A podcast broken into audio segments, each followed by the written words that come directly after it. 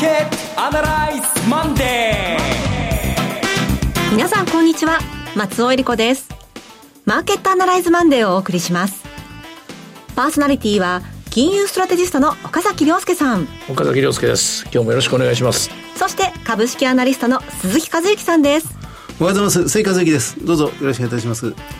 この番組はテレビ放送局の BS12-12 で各週土曜日朝6時から放送中のマーケットアナライズコネクトのラジオ版です。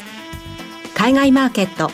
東京株式市場の最新情報具体的な投資戦略など耳寄り情報満載でお届けしてまいります。さあ11月6日今日は上げてますね。あっという間に10月が終わっちゃいましたね、えー、まあ、そんなこと言うと9月もあっという間に終わったんですけれどもね、はい、まあ、だけどいろいろありましたけども、えー、どうですか？なんか納得いってるんですかね？っていうかちゃんと消化できてんのかなっていうのが、はい、ちょっと心配な11月のスタートです。うん。なんだかこう不可不可思議な感じを。不可思議な、ええ、そのまあ、例えばその前になんで下がったのか、はい、なんで戻ってるのかいや金利のせいだろういや金利ってどれぐらい動いたの？こうこうこうで。でなんで？なんで？なんで？ってやつなんですけどもあのそんなことばっかり繰り返して9月10月が過ぎたんですけれどもででどうなのよ景気は。でどうなのよ業績はとか、はい、でどうなのよ実際のところ人々の暮らしは変わったの変わってないのこの2か月あるいは3か月っていう感じですね。鈴木さんは印象いかがですか？今の岡崎さんの言う通りですね。本当になんか、マーケットはすごく動いてるんですけど、えー、世の中的にそんなに変化あるのかってなんかまあ、中東情勢とか難しい問題いっぱいあるんですがだから分からないまんま来ちゃってるような感じがしますね。今日午前は一時ね800円高というところもありましたけれども、うん。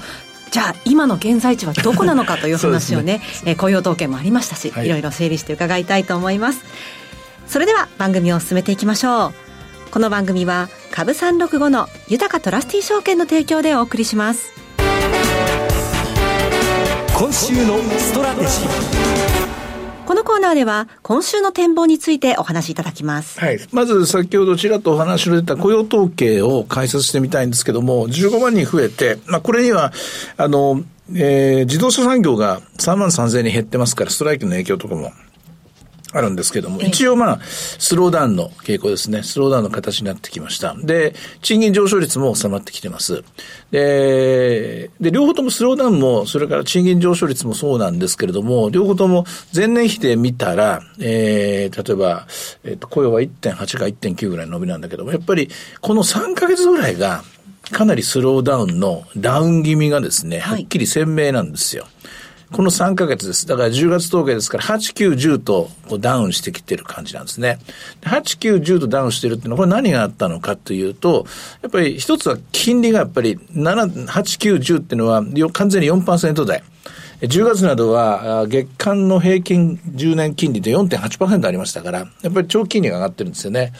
長期金利が上がって株価の方が10%、8、9、10と3ヶ月かけて10%ぐらい下がりましたから、やっぱり、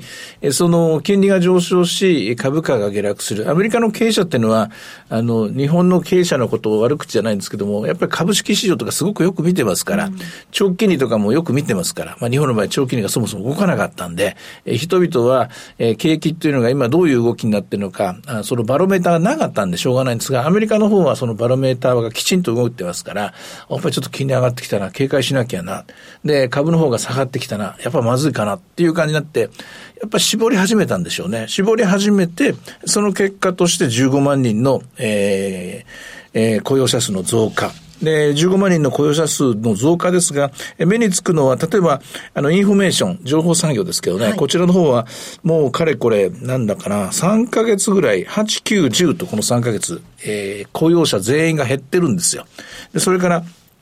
tran transportation wa warehousing ですね。運輸倉庫なんていうのも、えー、まだら模様ですけども、10月は下がってました。やっぱり確実にスローダウン方向にアメリカは進んでいるんでしょうね。としたら、アメリカの株式市場も、えー、金利のどうのこうのっていうのはありますけども、金利のどうことプラスそろそろ、えー、この辺のところ、スローダウンしているんだよという前提で株価を見なきゃいけないな。うん、でスローダウンしてんだよっていう前提で株価を見て、で、そのスローダウンを受けて、えー金利の上昇が今止まり始めて、5%ピークで4.5まで10年金利が戻ってきて、で、そのスローダウンを受けて、パウエル議長が11月1日の記者会見で、えー、そろそろ利上げが終わるかもしれないというほのめかし発言があると。こういう状況だと思うんですね。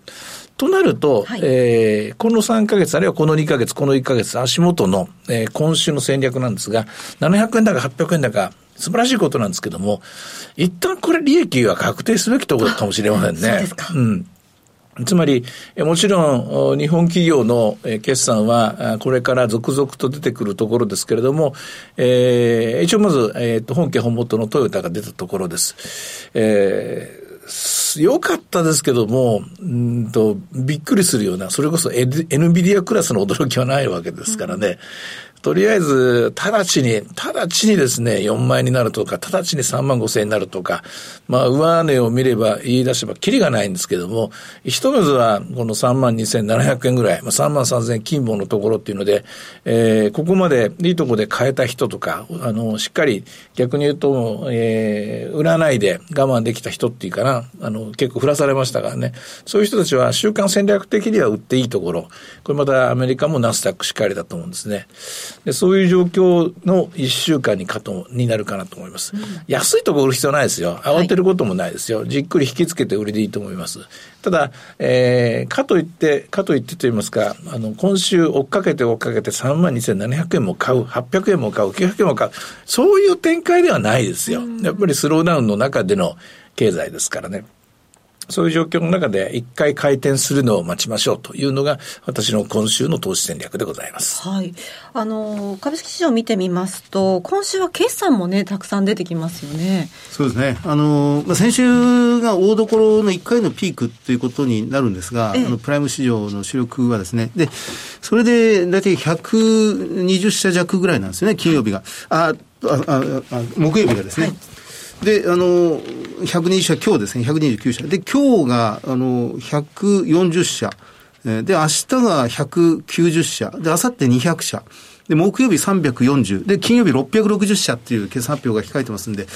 まあ、今週が、まあ、2回目のピーク。で、来週月火で、えー、まあ、3回目のピークということに多分なりますね。まあ、あの、どんどん小型企業が増えてくるという状況ではありますが、まあ、今週ソニーも決算発表しますし、ホンダも日産も、それ三井不動産も決算発表、東京エレクもですね、まあ、週の後半に控えているという状況でありますから、まだまだ主力が続々と出てくるというところですね。あの、日本の企業の、はいやっぱりよく読まなきゃいけないとか、まあこれ、アナリストたちにの、普段は無視してるアナリストたちのレポートも読まなきゃいけないと思うのは、あの、リオープンした年、まあまだ続いてるところなんですけど、そのリオープン効果というのと、それから、あの、インフレというネガティブな効果というのがあって、で、先を見なきゃいけない仕事なんですけども、来年の絵というのは、例えばそのリオープンが一巡した後に、ええ。消費がまだまだ続くのかという点であるとか、あるいは値上げが、一通り一巡した後に、後に、第2弾の第3弾の値上げっていうのが用意されてるのかとか、それから、えー、消費がやはり、えー、そのリオープン、これはまあリオープンは多分株式市場織り込んだと思うんですけども、その次の、まあ2%、3%のインフレ時代に、消費がどういう持続力を持つのか、あるいは持てないとしたら、やっぱりかつてのようなデフレ型の企業の方に利益がシフトしていくのか、このあたりのところがまだら模様だと思うんですよね。今言ったいくつかの話って全部出てるんですよね。はい、つまり、デフレ型の企業の株価も上がってるし、値上げをうまくいったところの株価も上がってるし、で、リオープンで大儲けしてるところも上がってるし、どれもこれもいいんですよ。でも、どれもこれもいいっていうわけってありえないんで、うん、消費なんで、選択的に消費っては進みますからね。このあたりのところ、まあ、今週いっぱいずっと終わったところで、所感みたいなもの、感覚的なものが生まれるかどうかですね。わかんないまま進んでいくかもしれませんけどね。それからその所感っていうところで言いますと、うん、今、そのアメリカの方、うん、まあまあ下落症しました、はい、今の状態でいうと、日本株とアメリカの株とどちらの方が投資としてはいいんでしょうね。それはもう圧倒的に日本株ですね。それは圧倒的に日本株です。ただ、さ、さりとってアメリカ株の影響を受けないかといえば、これ受けますし、はい、で、それから、えー、日本の、日本の場合の、あの、ちょっと難点というのはですね、中国の影響は、アメリカ以上に受けるんですよね。はい、中国経済がスローダウンしている中では、アメリカ企業は、まあ、まあ、アップルは多少影響するかもしれませんが、さほど、えー、通用を感じないのに、日本の企業は、それなりにくしゃみをしたら風邪をひくみたいなですね、ところありますから、ここの影響が大きいです。うん、まあ、それと、返す返す、日本企業の難しいのは、これはリオープン効果なのか、はい、それとも、コアの効果なのか、というところですね。で、このあたりのところが、ちょっと私はまだ釈然とせしないまま、マーケットを見ています。もう一つ大事なことを忘れていました。先週、あの、日銀の方でも動きがありました。はい、ここについて振り返るとすると。はい。あの、えー、しっかりと、えっ、ー、と、自分たちの立場ですね、維持しましたね。金融緩和を続けていく。まあ1%目処。まあ、あの、言い回し、日本語の言い回しは私は別にどうでもいいと思うんですけどね。ご覧なさいよと。アメリカの金利が4.5%まで下がったら、日本の金利だって0.8%台に下がってきたでしょということで。え、なるほど、上田総裁の言う通り、1%大きく超えていく状況ではない。その通りだと思います。で、このまままあ続けてって、で、どこかで正常化への一歩、その前にフォワードガイダンスを充実してほしいんですけども、残念ながら、え今回のですね、えー、っと、えー、あの、展望レポートではですね、あまり変化は見れなかったです。ちなみに展望レポートのポイントを言うと、えー、上振れという言葉が確か14回。はい。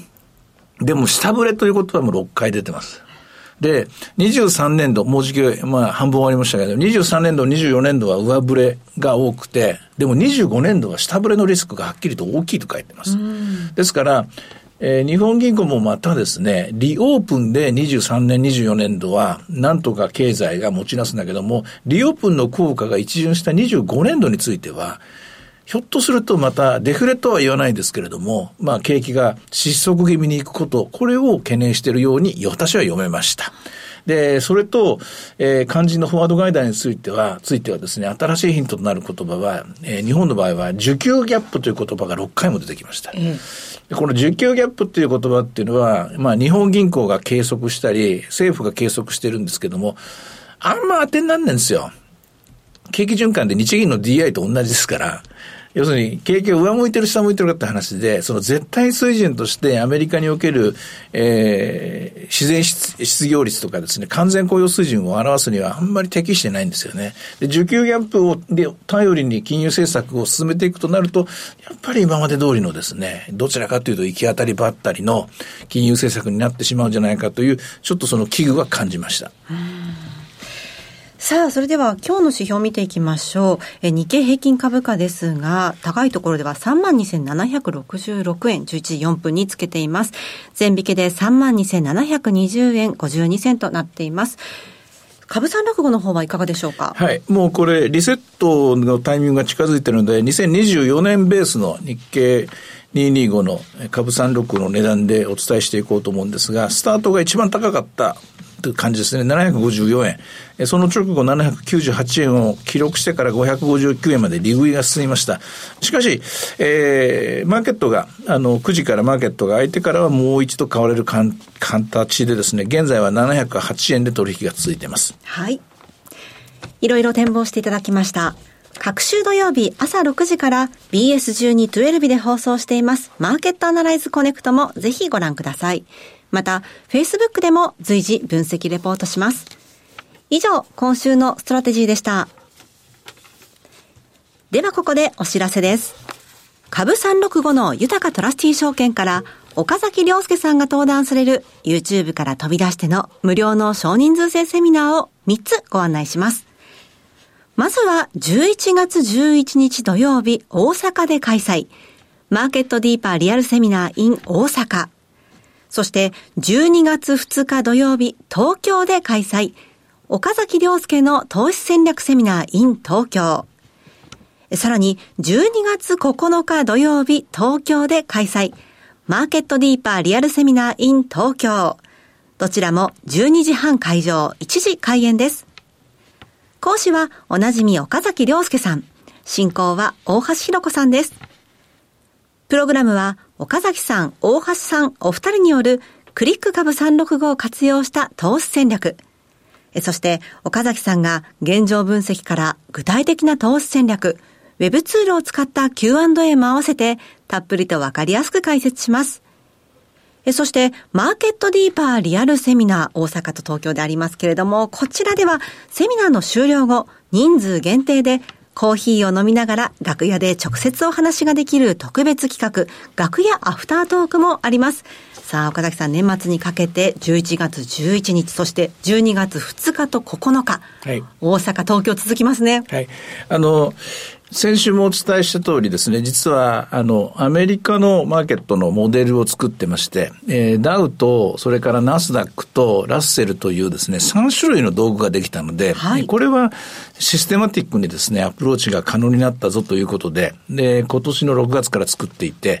で、名古屋で予告編を見せて、札幌で全貌を紹介して、で、今度、えー、11月11日、今度の、えー、大阪でも、えー、皆さんに全貌を紹介できると思います。で、これをもう、えっ、ー、と、今朝、えっ、ー、と、完成したスプレッドシートを、はい、豊かトラス証券の方に送ったのでですね、もう早速活用してもらえるんじゃないかと思うんですが、はい、あの、今年の9月までのですね、えー、2012年1月から2023年の9月末までの611週間でデータを作ってですね、サンプリングしてそこからダウ、ナスダック、ラッセルのどれを買うのかどれを売るのかというモデルなんですけども、一応10月からえー、試運転を始めたんですけども、えー、えー、第1週、ラッセルを売って勝ち、第2週ラッセルを売って勝ち、第3週ダウを売って勝ち、第4週ダウを買って負け、はい、第5週ダウを先週です、ダウを買って勝ち。ということで、はい、今のところ4勝1敗です。いいですね。で、今週はですね、はい、一応そのモデル的には、あナスダック売りですね。この辺りのところは、大阪の方にかんこんな、こんな風にして作られていますということを、えー、皆さんに公開しようかなと思っています。まあ、うまく、あの、スタートうまくいったので、えー、とりあえず、えっと、原型のままというかね、あの、えー、あの、えー、修繕とか入れないで、えー、作った状態のまま、大阪と年内、東京まではですね、皆さんにお渡しできるかなと思っています。はい。こちらそれぞれ入場は無料です。定員は大阪が80名、そして12月2日の東京が50名、12月9日の東京が80名です。応募多数の場合は抽選となります。なお、今回のセミナー受講は、セミナーに参加されたことがない皆様を優先的にご案内させていただきます。どうぞふるってご応募ください。では、会場です。大阪の会場は、大阪駅近く、TKP ガーデンシティプレミアム大阪駅前トワイライト AB です。そして東京の会場は大手町駅近くです。KDDI 大手町ビル22階 TKP 東京駅大手町カンファレンスセンターカンファレンスルームです。12月2日の会場が 22D、そして12月9日の会場が 22E です。お申し込みお問い合わせは、豊かトラスティ証券セミナー情報ページより、ウェブからお申し込みください。締め切りはそれぞれ、大阪は11月9日木曜日の正午。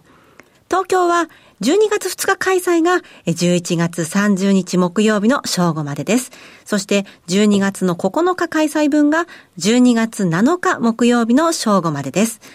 応募状況によっては締め切りを前倒しする場合がございます。貴重な機会です。お近くにお住まいの皆さん、ぜひ振るってご応募ください。なお、ご案内したセミナーでは、紹介する商品などの勧誘を行うことがあります。あらかじめご了承ください。以上、株365の豊かトラスティー証券からセミナーの情報でした。フォロワーアナライズそれでは鈴木さんの注目企業です。お願いします。はい、あの今日は富士電機です。メールコードが6504の富士電機ですね。あのごご存知のようにまあ充電3社とかつて言われました。えー、日立東芝三菱電機、はい、プラスもう1社充電4社あるいは5社と言われたりなんかしますが、その富士電機ですね。あの電力設備投資が非常に今伸びてきているというのが。あの、マーケットアナリズの、その番組の方に、鎌田新さんにお越しいただいてお話を伺ったこともありましたが、はい、あの、やっぱりその中核企業がこの富士電機ということになります。えっと、10月の末に、この第2四半期の決算発表を行いまして、えー、売上、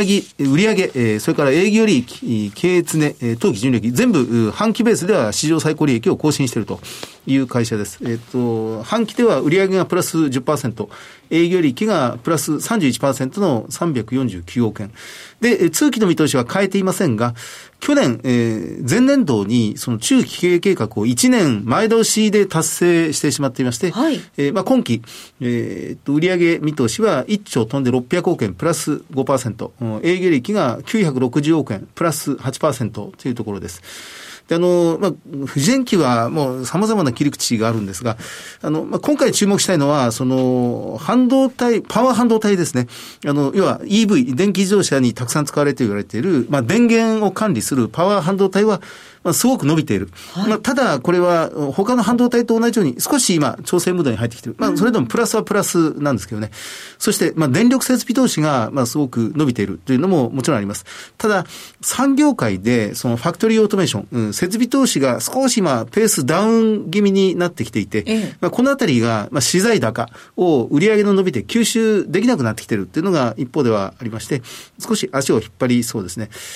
で、あの、注目したいのが、その売上の、セグメントの売上の割合としてはそんなに大きくないんですが、あの、食品の流通部門です。食品ですか？で、え今回あの、要はこれ、えっと、自動販売機の大手なんですが、えもう一つ、これ、コンビニだとか、食品スーパー、まあ、大手スーパーの、その冷蔵庫とか冷蔵ショーケースがすごく強いんですよね。あの、今回あの、2月決算企業、ないしは8月決算企業の小売の決算表を見てますと、やっ